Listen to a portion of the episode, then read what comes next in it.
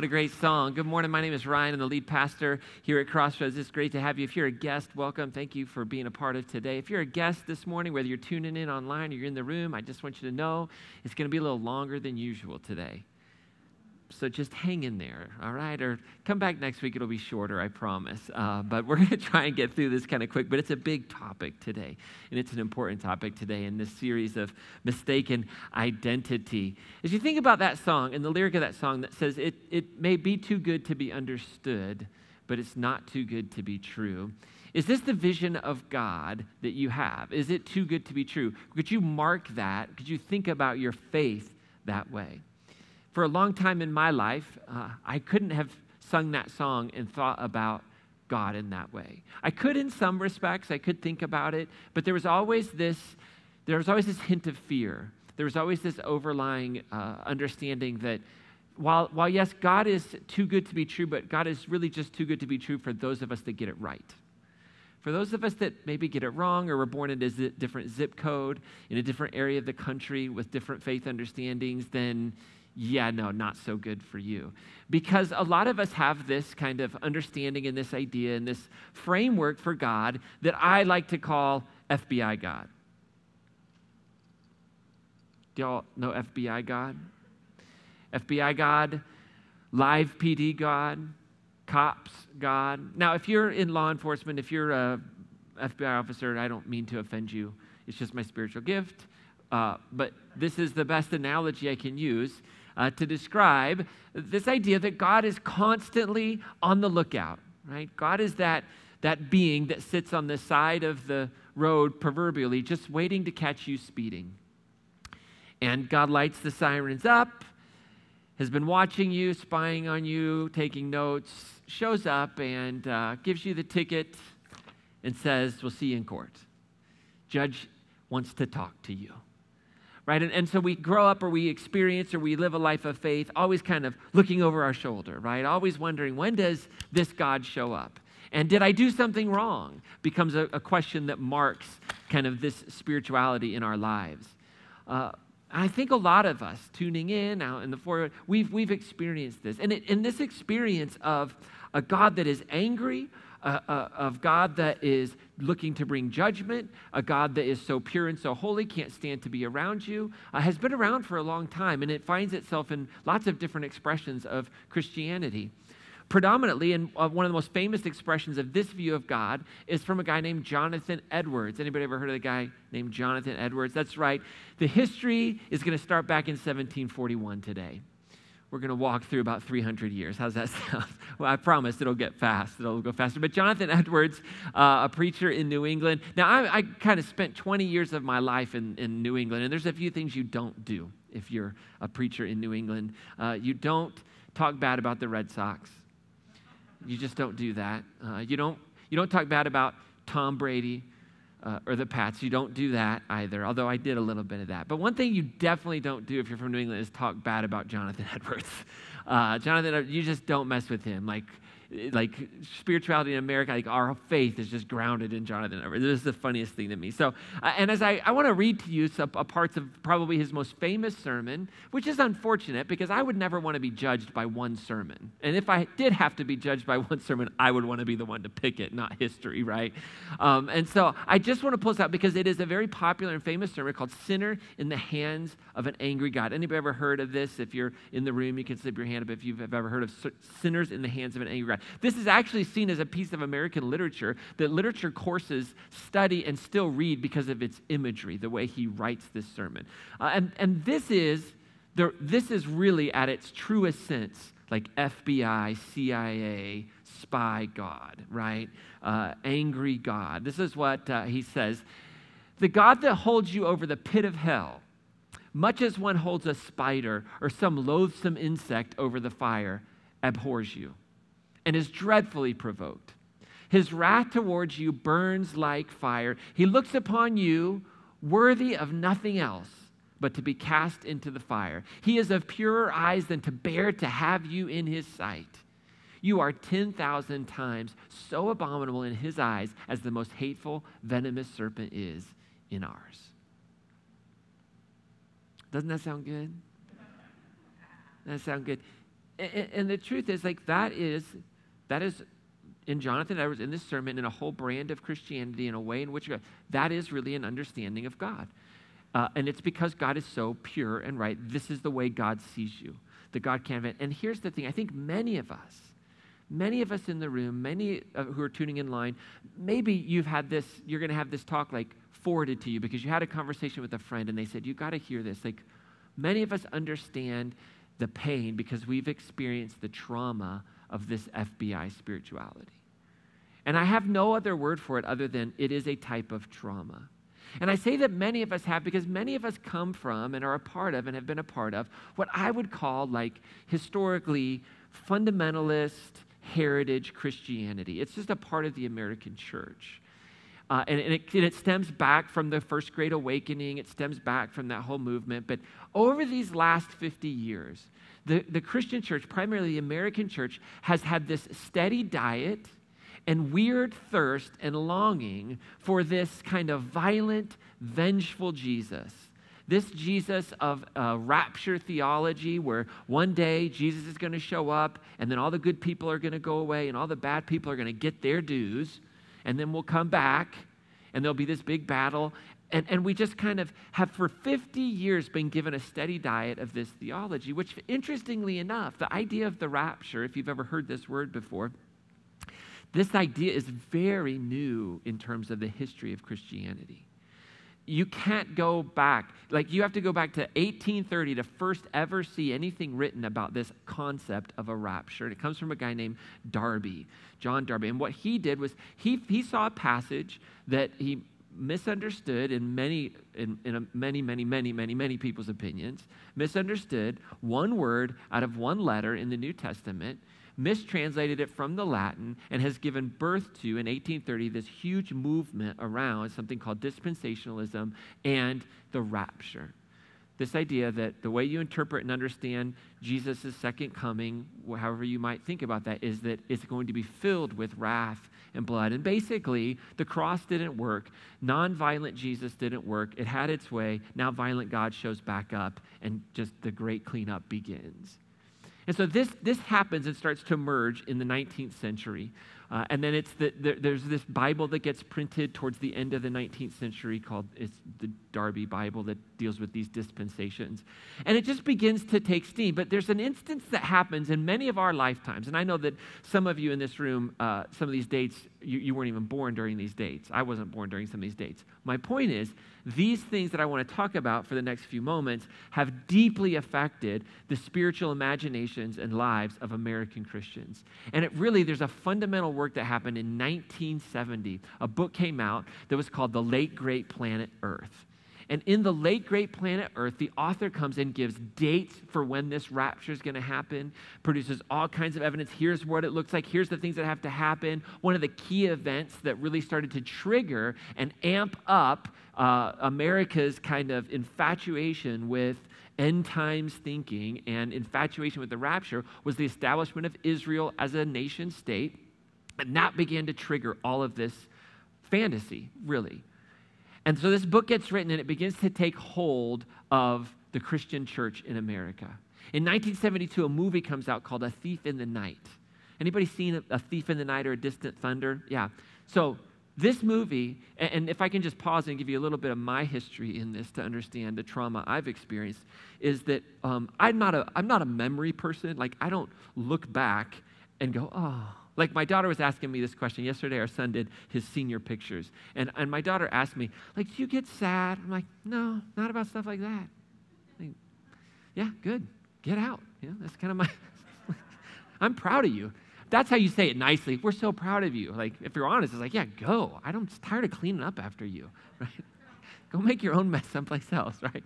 No, but like, I'm just not a, like, some people are scrapbookers. Any scrapbookers in the house? Like, you just loved, yeah, Kathleen's, I'm a scrapper, right? That's awesome. I'm like, I don't get it. You know, I'm just like, it would never occur to me to like, we should make a picture album of the last vacation. Like, what occurs to me is, we got to get back here. Let's save our money. Let's plan. Like, I'm always just thinking about the future, right? So when I think about things in my past that have stuck with me, I, I've, I've learned in my soul care to say, okay, pause and reflect. Why is that moment still with you? What is it? And some of those moments that I have uh, from a religious perspective were traumatic.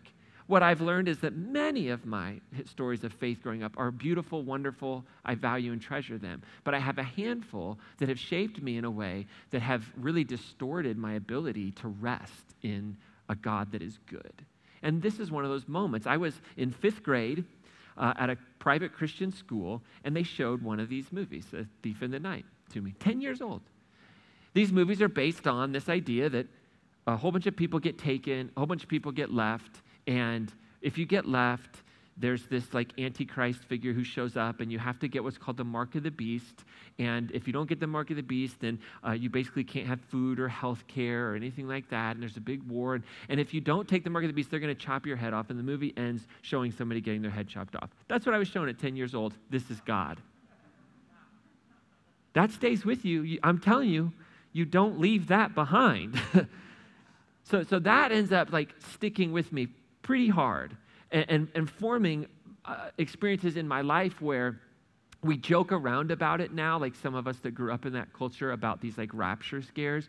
But imagine like hearing about this even as a younger child and being like eight, nine, ten years old and, and coming home and not finding anybody and thinking you missed it. You know, and what that does to you as a kid, what that does to your like understanding of God and being able to then, because what triggers it is, oh, I missed it, but then I can tell you the things that I did wrong, you know, over maybe the course of twenty-four hours and why I missed it. And that like reciprocal pattern happening over and over again, basically for a very long time of foundation and formation of faith. Like, and so in nineteen seventy-two, we start to visualize and show these movies in churches all throughout America. nineteen seventy-two, another book came out by the same author called Satan is Alive and Well on Planet Earth.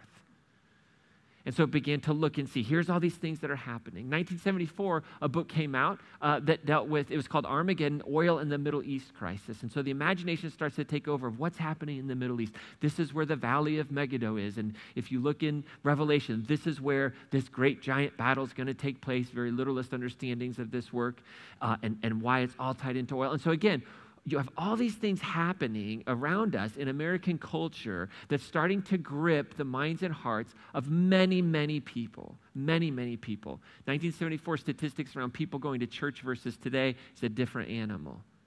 And so our imagination is being taken hold of and being so focused in the grips of what became known as end times thinking. Right? So people begin to really start. Another book comes out called um, The Liberation of Planet Earth uh, in nineteen seventy-six. In nineteen, and all this stems back to the first book in nineteen seventy. It's all tied into this, I think, this very influential book. In nineteen seventy-eight, they make a movie of that book, The Late Great Planet Earth. Uh, Orson Welles is a part of this project. And it, and it carries on into the eighties. eighty-three, a book called The Rapture comes out. In eighty-six, there's a book called Combat Faith, that basically the premise of this book, if I understand it right, was your faith has to evolve. We need a new kind of faith given what's getting ready to happen. And then in nineteen eighty-nine, there's a book called The Road to Holocaust. All this to say, there's all this work happening in the seventies and eighties coming out of the Jesus movement. People are being heavily grounded in and consumed with end times thinking. What does it mean? It's going to happen. Jesus is going to come back. Forget that Paul said that. Forget that the writer of Revelation said that, that it was going to happen really soon. They were all wrong, yet we just don't want to say it for some weird view that like... But this is what's happening. And then there's an event that takes place in nineteen ninety that I think just pours gasoline onto the fire of end times thinking. I mean, just it just begins to explode now. And it is the first Gulf War. So in nineteen ninety, we have the first Gulf War. Now, here's why I think this is so pivotal in this whole movement and, and, and how all of a sudden this end time thinking really, really gripped us as Christians in America, and even in a broader conversation around it. You think about it, it enters into politics. Like now we have theology around end times, very littlest understanding of Revelation is being, like qu- verses are being quoted and things are being brought up in terms of like our government and our foreign policy. It's just starting to hear, but here's, here's why I think this is it. Because in nineteen ninety, when the Persian Gulf War breaks out, Desert Storm, it's the first war in the history of warfare that is being televised twenty-four hours a day, seven days a week. twenty-four hours a day, you can tune in live and watch us kill people. Watch everybody kill people. And I can remember, I was probably in seventh grade at that time, and I can remember going to youth group on Wednesday night. Y'all remember youth group? Anybody remember youth group? If you, if you don't, that's a good sign. It means you're kind of new to faith, uh, and we're not cleaning up so much mess like I have to in my life, but um, maybe you remember it, and, and, and you're grounded. So we used to, Wednesday night we'd go, and I loved youth group. Like, I, I'm not disparaging that. That was a, I mean, it got me through life. I mean, my friends, I mean, such a valuable group of people that influenced me. I loved it. But I can remember vividly this Wednesday evening being at the church, and and the war starting, and it being projected on a big screen, and in uh, one of the rooms, everybody sitting around watching the war break out. And I can remember for the first time ever seeing through night vision, bullets flying through the air, bombs being dropped, explosions, and people watching this, just watching it like it's entertainment. And so that just begins to fuel the imagination. The nineties are filled with this conversation of it.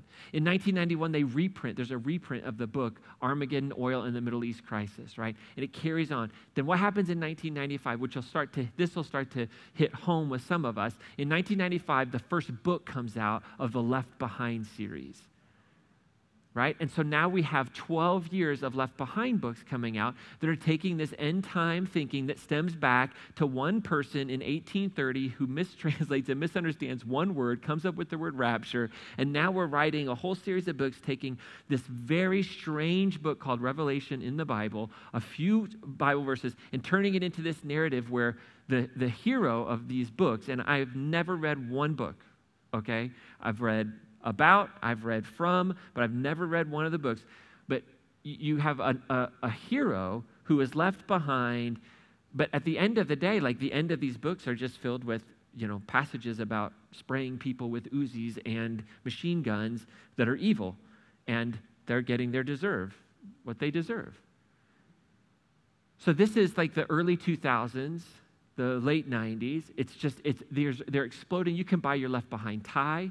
Uh, you can buy your Left Behind Bible. You can buy your Left Behind T-shirt. The whole, the whole deal.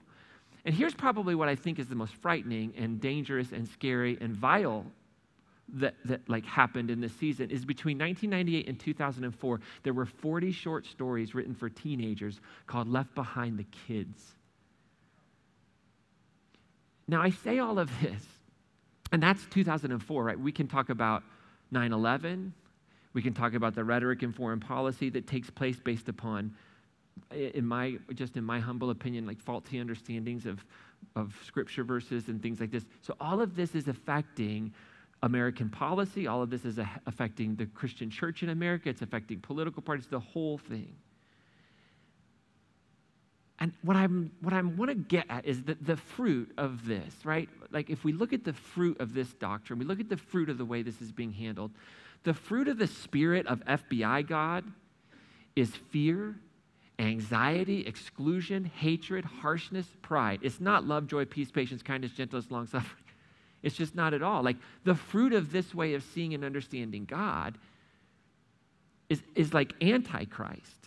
It's completely against Jesus. And here's why this is important. Because what we see emerging is this, and this truth lays out, that a violent vision of God will inevitably lead to a violent people of God. That if our vision and our thinking about God is that God will, will eventually send billions and billions of people to eternal damnation in the fiery pits of a literal hell, we have no problems getting that program started earlier. We don't, we just, we, we, we don't, we have, we can justify it. So the vision of God creates a The violent vision of God will create a violent people of God. And here's the thing, like the Bible presents us with two visions of God. And this is where the struggle is. There are plenty of verses in the Bible that give us God as Zeus, that paint God as Zeus, a violent moral monster filled with wrath. They're, they're there. And when I say the Bible, I don't mean the Old Testament. So some of you want to go, well, yeah, that was the Old Testament. No, I'm telling you, it's the whole thing. And you don't want to be here for an hour and a half, so I can't just give you twenty-five thousand of these verses. But here's the deal. It's there. And I want to talk about these two images that are within the Bible, both Old and New Testament. So you go to First Samuel fifteen three, and you can read about what God tells the Israelites to do to the Amalekites, a group of people that bottom line is they own land. It's time to dispossess that land, The text is justifying why this is happening, but here's what it says. Go and strike Amalek and completely destroy everything that he has and do not spare him. This is God speaking. But put to death both man and woman, child and infant, ox and sheep, camel and donkey. There is that image of the violent God, and we have to address this. It's there. It's there. I, it's funny, I don't hear a whole lot of people that are kind of single-issue folks around abortion and, you know, uh, right to life ever quote this verse for a biblical view on abortion. We don't ever go, oh, oh, this is what the Bible says about abortion, but we don't ever quote this verse because we know this is atrocious. This is horrible. That is absolutely awful. We get it. Like, And, and there is that argument that would say, well, you know, it's God, and if God says it's okay, then it's okay. If God does it, then it's moral. Okay, well, but what if God is telling you to do something that we now would look at and go, that is so immoral and monstrous? In Numbers thirty-one, in the case of the Midianites, God tells through Moses to the Israelites, go destroy all the Midianites. Put them under what's called the ban, which is a technical term, which basically is genocide. Destroy them all. They cannot continue to exist. So they go. And the generals and the leaders of the army are merciful, merciful, and they show back up, and Moses gets angry at them because they haven't killed the women. So this is what Moses says in Numbers thirty-one. So you spared all the women? He says, now, go therefore and kill every male among the children and kill every woman who has had sexual relations with a man, but you may spare for yourselves all the girls who have not had sexual relations. So we say, well, if God says it, if God kills, it's okay because God is morally like outside of ourselves, that's fine. But what, when, what about when God says, okay, keep for yourselves the young virginal teenagers so that you can have your own slaves and sex slaves and do what you want with them and marry them, whatever. Like, we know that's repugnant. We know that that's not, but that's the picture, the vision that's given to us of God. You know, well, but again, you're saying, well, Ryan, that's all Old Testament stuff. No, it's not. If I mean, we can go to Revelation and just like, boom, and put our finger down and find it, you know. But let's look at Paul. Ephesians five six, Paul says, let no one deceive you with empty arguments, for because of these things, the wrath of God is coming upon the disobedient. Who in the room would consider yourself a disobedient person at some time in your life? Anybody? Yeah, okay, welcome to the club, right? You have to look forward to the wrath of God, you know. Or you know, you, we have passages, Colossians, which, by the way, both Ephesians and Colossians, it does matter, are, are, like most scholars would say, these are probably not authentic Paul letters. When you look at the authentic Pauline letters, you have a very different Paul than you see in some of these other letters. Not that they're not beautiful and wonderful and we don't gain from them, but it's just an important side note. Colossians three, Paul says, the writer says, put to death then the parts of you that are earthly, immorality, impurity, passion, evil desire, and the greed that is idolatry. Because of these, the wrath of God is coming upon the disobedient. There it is, that wrath of God. You look in Revelation, it's the wrath of God, it's the blood, it's everything, it's Armageddon. And this is the Zeus vision we get, right? And this is the picture we're given. And it's, it's all throughout the pages of Scripture. But here's the good news, right? Maybe. There's, a, there's another vision of God all throughout the Bible, Old Testament and New Testament. This isn't, oh, the Old Testament, bad, angry, grumpy, have a snicker God. New Testament, wonderful, happy, Jesus God, right? This is everywhere, right? There are plenty of verses in the Bible that paint God, depict God as a father, this God of nonviolent, merciful, pursuing us with love. Psalm eighty-six fifteen says, but you, O Lord, are a God full of compassion and gracious, long-suffering, and abundant in mercy and truth, except for the Amalekites. Right? Lest you're one of those teenagers who was taken as spoil. I mean, it says this, this beautiful picture of God's mercy is Psalm one forty-five again. It says, the Lord is gracious and full of compassion, slow to anger and great in mercy. Listen to this. The Lord is good to, what's the word? All. all. Eh, you know, except the Midianites, except the Amalekites, right? Except those, those, those women, those, those infants that are, had, happened to have been born in the land that we wanted. But this was, it's right there. All over, it's right there. And Jesus, I mean, more than any other place, gives us this vision of the Father, gives us this vision of mercy. And, and I think one of the best places we see it is Luke fifteen, where Jesus tells these three stories. Uh, the story of the lost coin, the lost sheep, and the lost sons. The lost coin, woman has one coin, loses it, sweeps everywhere, clears it, finds it, throws a big party. The lost sheep, one, leaves, ninety-nine, go out, find sheep, bring it back, put it on your arms, big celebration. The two lost sons, oftentimes called the parable of the prodigal son, right?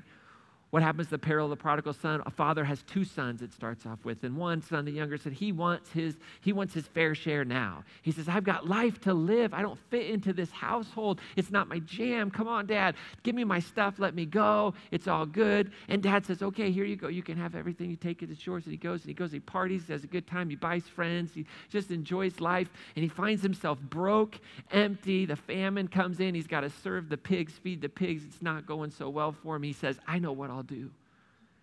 Even my father's servants are treated better than this. I'll go and I'll say, Father, I've sinned against you and God. If you'll just have me back as your servant, and surely my father take me. So he goes off, and here's what happens. That Jesus tells us the story. It goes, he says in verse nineteen, while he was still a long way off, the son, the first son that was lost, while he was a long way off, his father caught sight of him and was filled with judgment and wrath. And, and no, he's filled with compassion, and he runs to his son, embraces him, and kisses him. The son tries to give him his manipulative speech. I have got all the right words. And he's like, oh, be quiet. Be quiet. Come on. And they put the coat on him, and they give him the ring, and they throw the big party, and it's wonderful. And while this party's going on, the other son is out in the field. He's coming in from working, and he hears all the noise, and he asks one of the servants, what's going on? What's going on? And the servant says, oh, you didn't hear the good news.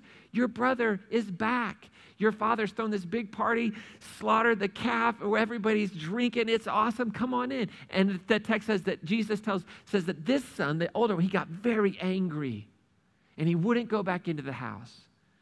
And so the father said, fine, stay out. I don't even want you in here. That's your attitude towards your... No, what does the father do? He goes out and he pleads with the other lost son. It's, everybody's lost in the story, right? And it's the father going out, the father going out. It says, no, come in, come in. And he pleads with him, and he pleads with him. He says, everything I have is yours, but your brother was dead, and now he's alive. He was lost, and now he's found. Come in. And so we get this second vision painted all throughout the Bible of this God. And it's painted and depicted beautifully, this story, in Rembrandt's painting, The Return of the Prodigal Son. We have this father hovering over this disheveled, broken, sandals are broken, the clothes are, his, his hair is shaved in shame and scorn. And you have the household, all have it all together, but you have the father embracing, look of compassion and mercy. And so Jesus reveals in the ultimate in his ultimate, like, beautiful story and throughout his whole life, that Jesus, this way of Jesus, is God. And we would say it like this in big theology, that, that Jesus reveals the eternal, immutable logos of God. The word immutable means unchanging. It can't mutate. This is a, a fundamental belief that Christians have held in every century, that God is unchanging, that God is the same yesterday, today, and forever. And what happens is we see visions of God everywhere in our world, but in Jesus we see the true, immutable, eternal one, what God actually is, the Logos. What John says, in the beginning was the Logos, and the Logos was with God, and the Logos was God. And what happens is the Logos takes on flesh and dwells among us. And what was this Logos? What was this very essence, right? It was love your enemies. It's a little different than the Amalekites and the Midianites.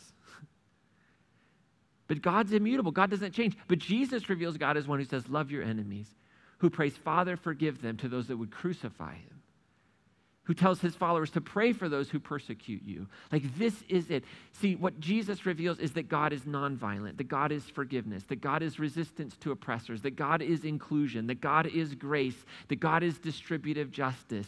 This is what Jesus reveals to us, and that's what makes it so beautiful. And that's why Jesus is the framework for understanding all these, because we can find the Bible verses for them all, but we've been given Jesus to help us interpret and understand how all that works. And so here's the thing I don't want us to miss.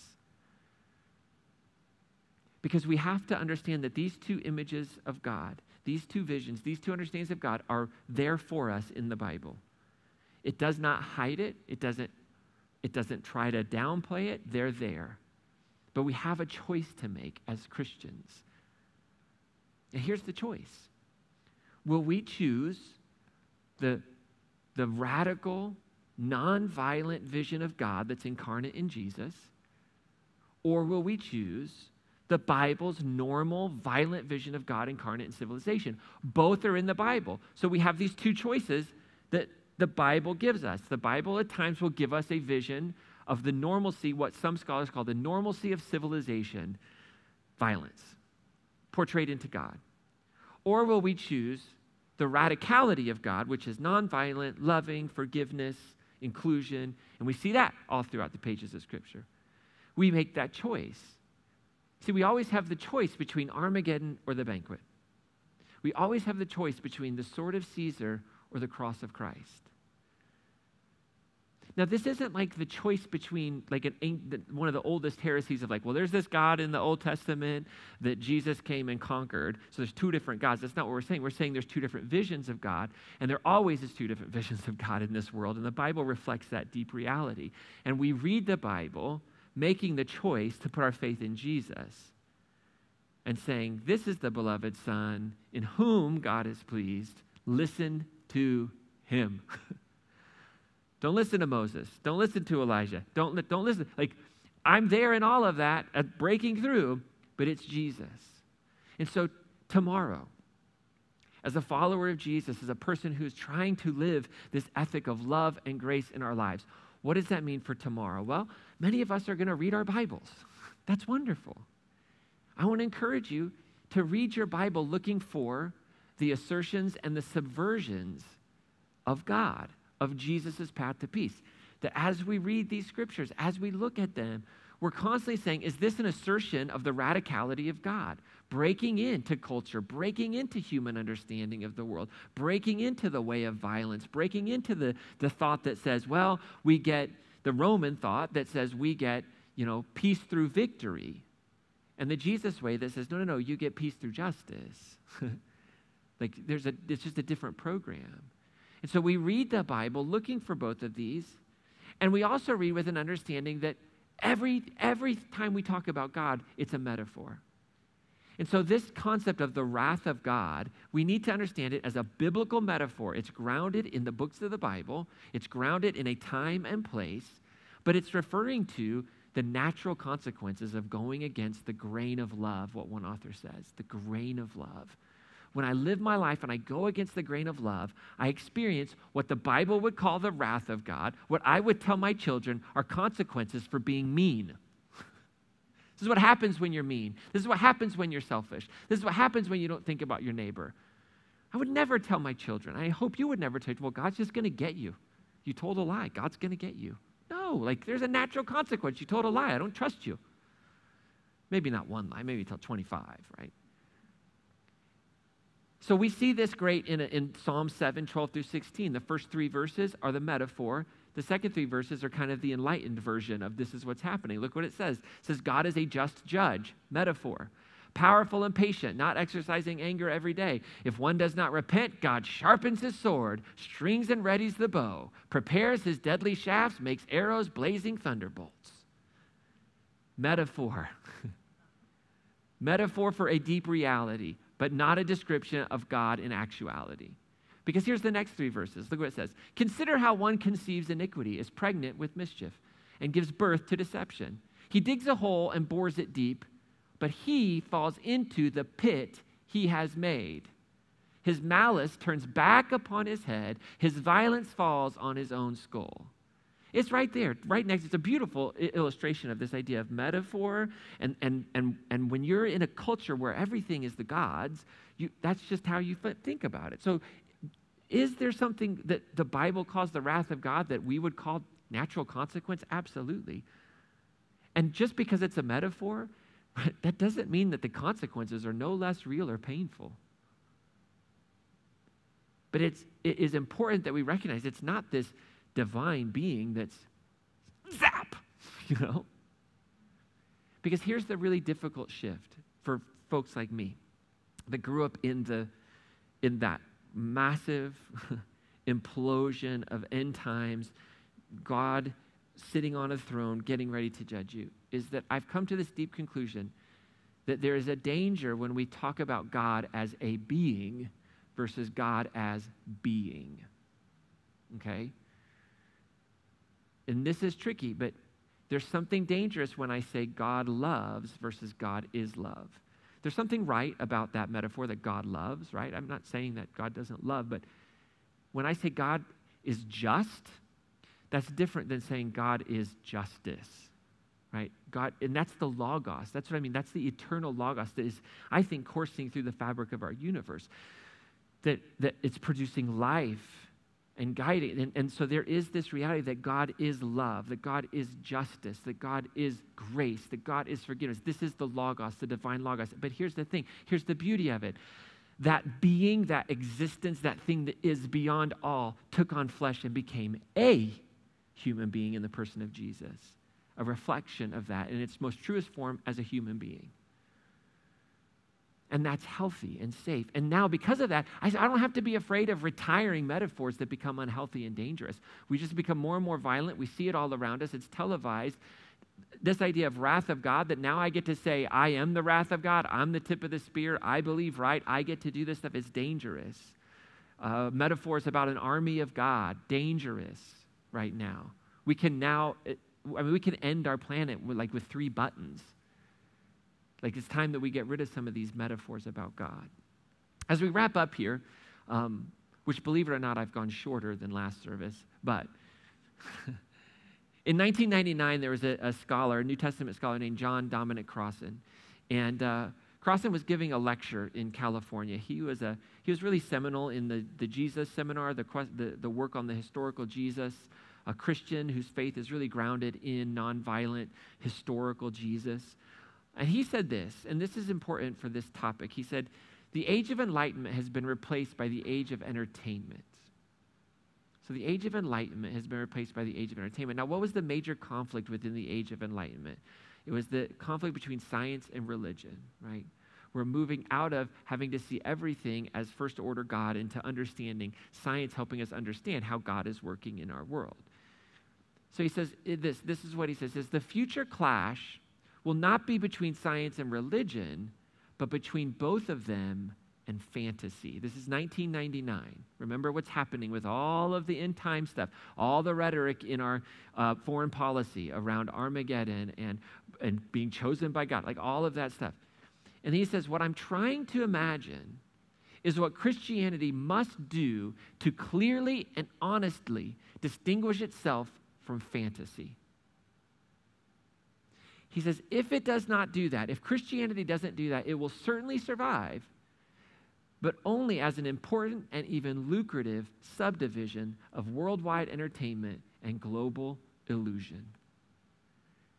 If Christianity can't figure out how to say, what of it is real and true and affecting change in this world, and what of it is fantasy of raptures and people on horses coming out of the sky, if we can't do that, we will just, Christianity is just going to become a major global illusion, and it's going to become part of this worldwide entertainment. He says that in nineteen ninety-nine.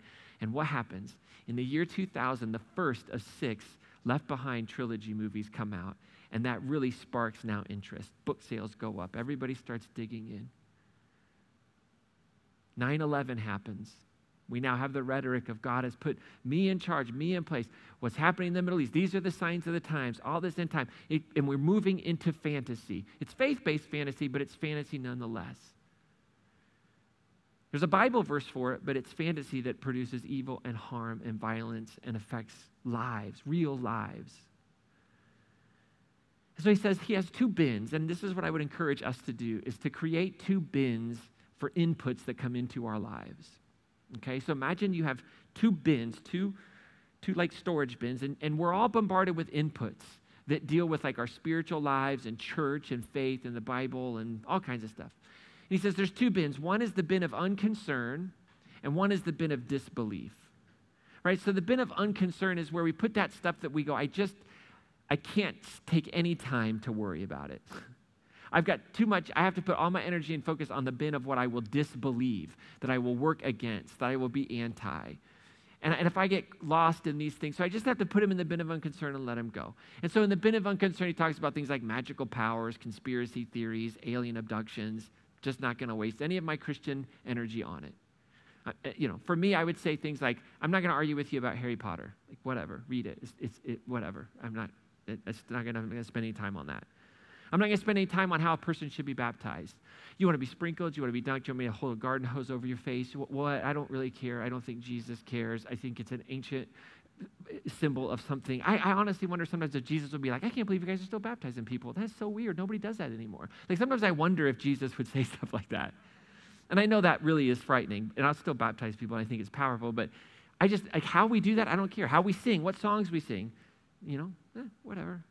Lights, fog, pews, chairs, how you should dress going to church. I just, I, eh, whatever. I was go, those go in my bin of unconcern. But he says the bin of disbelief is where we put those things that we relentlessly oppose as a Christian, as a person who is living for Jesus' program on this world, in this world. He says things like discrimination and oppression and homophobia and patriarchy and injustice and violence and force and empire, those have to get put into the bin of disbelief. They have, and we have to use our effort and our energy to present God's vision for the world of justice, of nonviolent resistance, of grace and inclusion. So the question becomes, the violent God, right?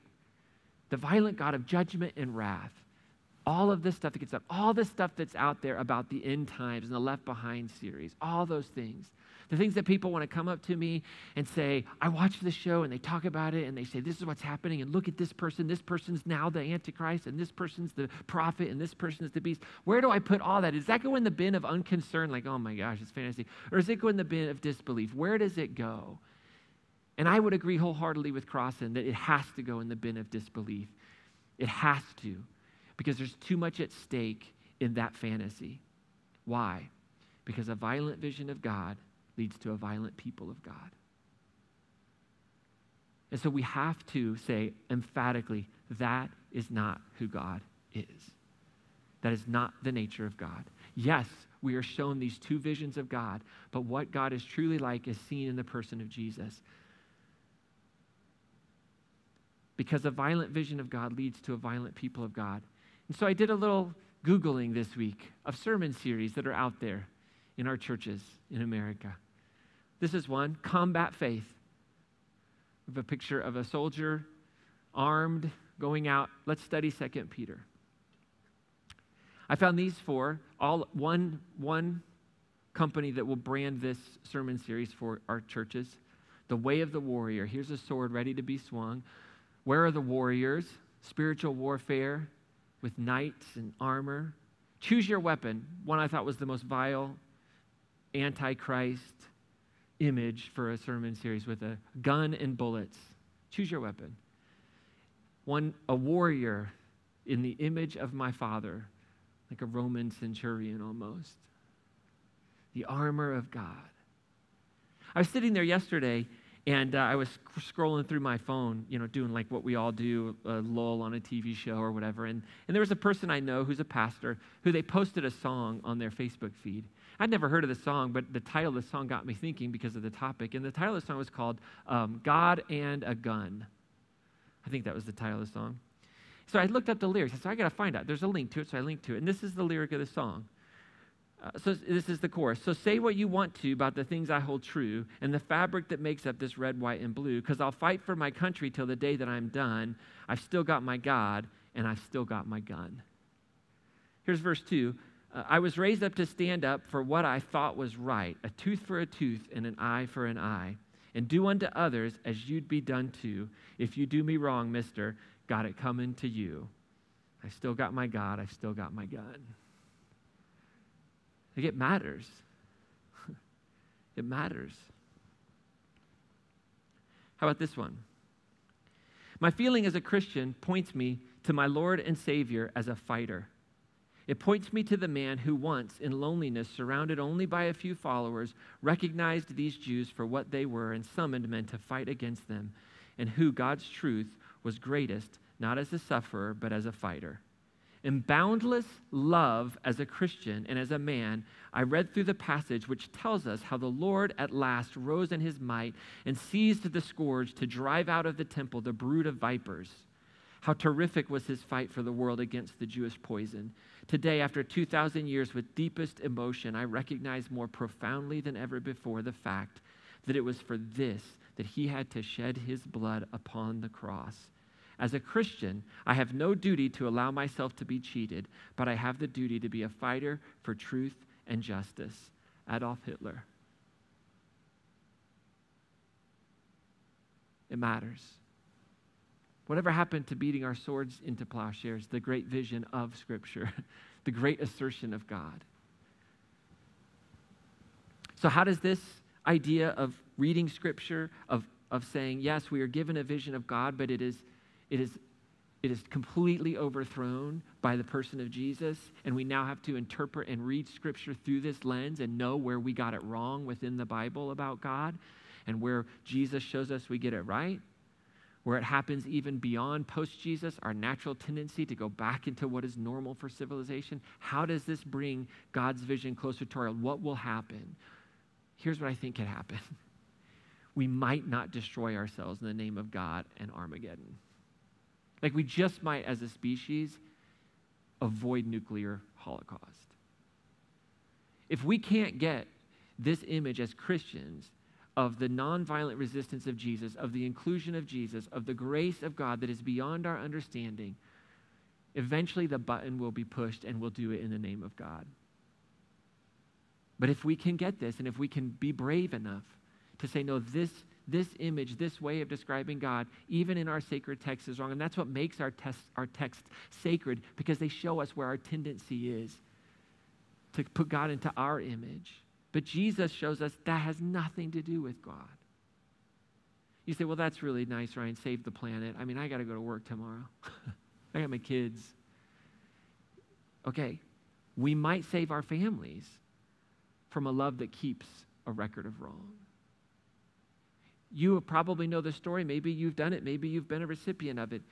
But there was, is and was a phenomenon within Christian families of the disowning of children because of the choices they make in life, because of the way they are, because of their sexuality, because of, of their economics, because of whatever, because of some decision they made. There's this, there's this belief that I can just disown my children. Where does that come from? It comes from a belief that God will eventually disown you if you're bad enough. If you live an unrepentant enough lifestyle, God will eventually cast you out of God's presence. And so this is the most loving thing I can do. This is what I'm called to do. And it's destroying families. And we say, no, no, it's, it, you know, what's really destroying the American families is the idea of baking a cake for a gay couple. Give me a break. It's the, it, it, it's just, it, it, it's manipulative religious insanity, in my opinion. That's, dist- no, we, we will, we will disown our own children for some, some moral standard that we aren't even sure where it. So it matters for our families, and it matters for our churches, because I actually believe if we get this vision, religion itself might start organizing around something that actually matters. Peacemaking. I believe what we're doing here is invaluable, because it is the very heart of the Father. It's what Jesus wants to be done in this earth. As in heaven, on earth. It's collaborative. It's the work. And we can do that, and we can trust and not have to worry about this violent God because of what Jesus says. So what is God inviting you into today? As we wrap up, I know I said that ten minutes ago, but here's the truth. Leave F B I God and spirituality. Find healing from fear and anxiety. And that is a difficult process. It's a blinding process. When you've been ingrained like I was and engrafted in this idea that one day, in the twinkling of an eye, it could all end. Are you ready?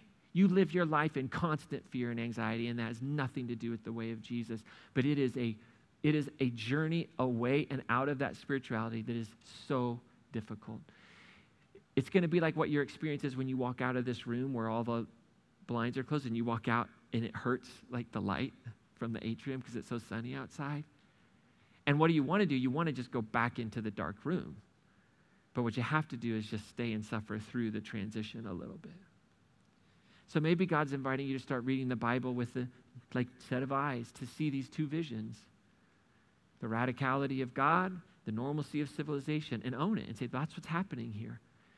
And be grateful that that's what we're given because we can see ourselves in it. And maybe this is like a whole lot for you and you're like, what do I do? Well, um, if you check that box that talks about, I have a list of books and resources, some podcasts that if you want to like listen and just begin to explore that might help you overcome a fear of F B I God, like you really are like, I, this makes so much sense to me, but I don't know where to go. I've always thought this didn't make sense. It's always been hard for me, the violence. And I have some, I think, resources that you might want to thumb through. Just check that box. We'll email them to you here today.